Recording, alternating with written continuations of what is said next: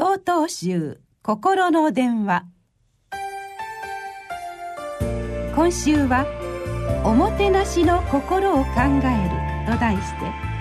青森県上源寺高山玄円さんのお話です。おもてなし。この言葉は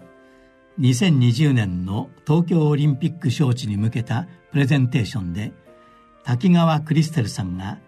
身振り手振りで世界の人々に訴えた言葉であり昨年の流行語大賞にもなりました。そこで今回はこのおもてなしの心を道元禅師の教えのもとに皆さんと一緒に考えてみたいと思います。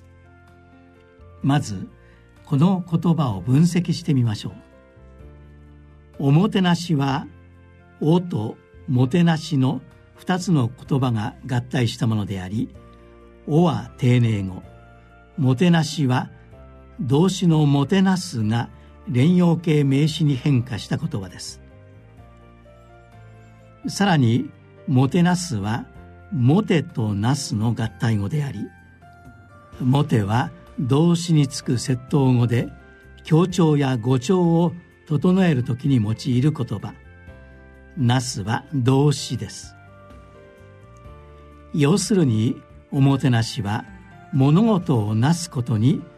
その本質があると分かります。道元禅師の表された天祖教訓という教えの中にこういう一節があります。ことをなし務めをなすの時節は寄進老心大心を保持すべきものなりこの寄進老心大心が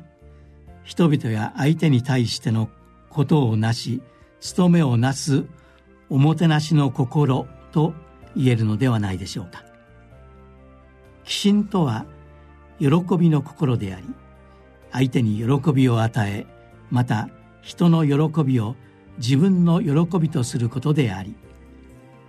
老心とは老いの心と書きますが親がこう思うように相手を思いやる慈しみの心です。さらに大心とは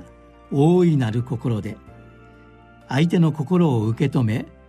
包んであげる心を言います。まさにこの道元禅師の三つの心の教えはおもてなしの心にぴったりと当てはまります。喜びと思いやりとそして大きな心で相手に接する。これが「おもてなし」の本質とも言えるのです。7月1日よりお話が変わります